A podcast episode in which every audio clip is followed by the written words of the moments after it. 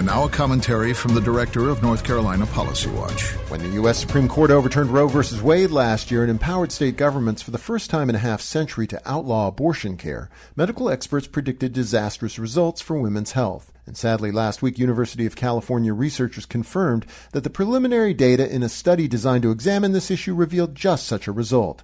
The researchers report they've collected dozens of stories about healthcare providers directing patients to continue very high risk or doomed pregnancies, which they might not have done before their states criminalized abortion. Many physicians report having to jump through hugely burdensome hoops even to treat ectopic pregnancies, a dangerous condition that occurs in approximately 1 to 2% of U.S. pregnancies and for which medication abortion is a common and often life saving treatment.